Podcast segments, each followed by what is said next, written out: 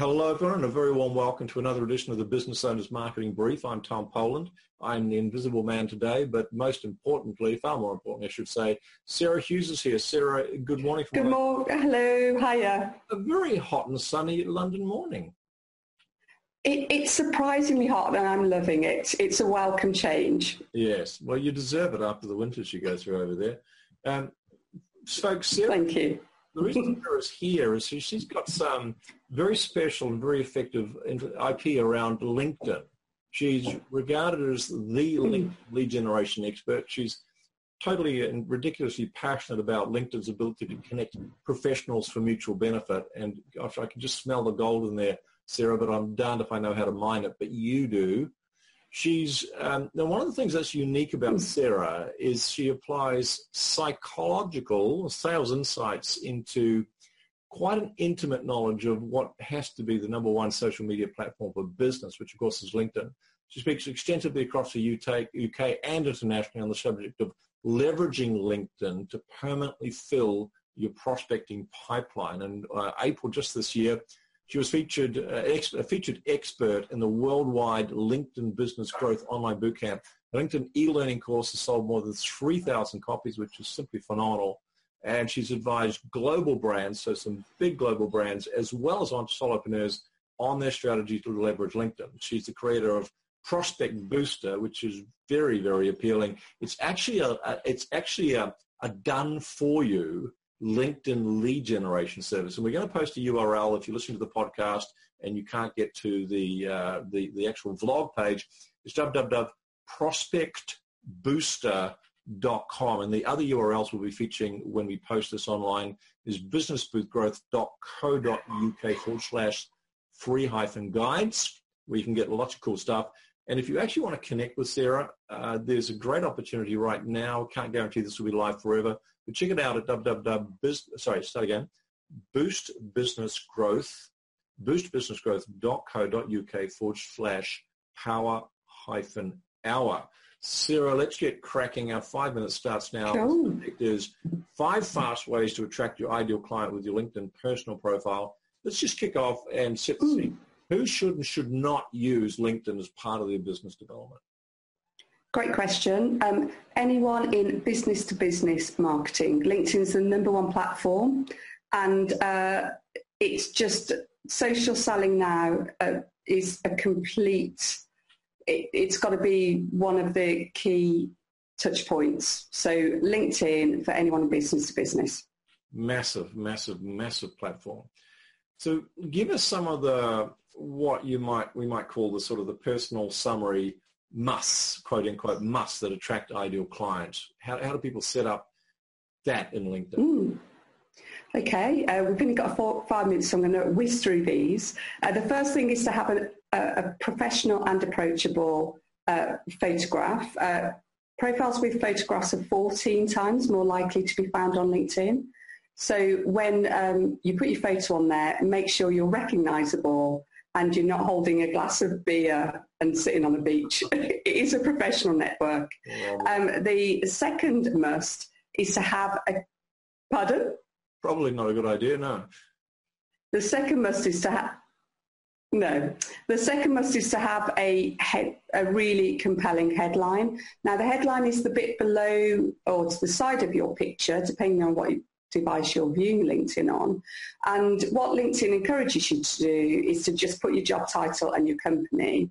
That's a massively lost opportunity because that headline, you get 220 characters in your headline, and that's your real, that's your prime real estate.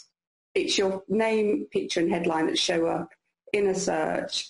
So it's absolutely crucial in that headline to demonstrate your value, the value that you offer to your audience. So that's number two. Uh, number three is a compelling personal summary.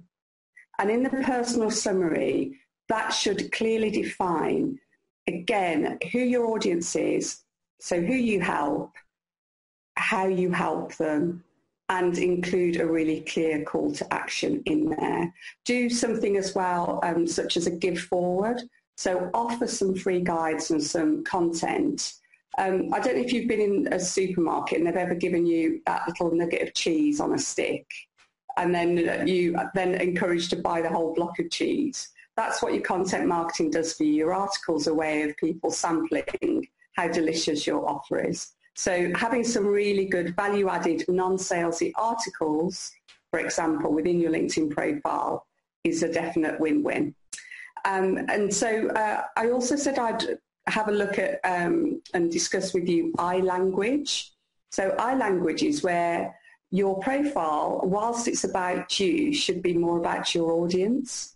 And that's where you use phrases such as, um, before working with me, clients told me they suffered with, and then you will go into those actual statements. But if you want to check out my LinkedIn profile and, and invite me to connect, you can see those I statements within that profile and all will become clear. Yes, indeed. So um, I just went while you're talking to LinkedIn, typed in Sarah Hughes and boost and your profile comes up as a nominated profile. So go in there, accept super. Some great examples there.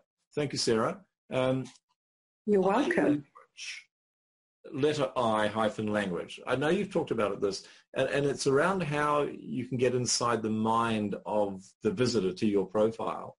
Tell us about that because I thought that was quite clever. Thank you. What you what you do with iLanguage is you use the the literal language that your prospects will be saying to themselves.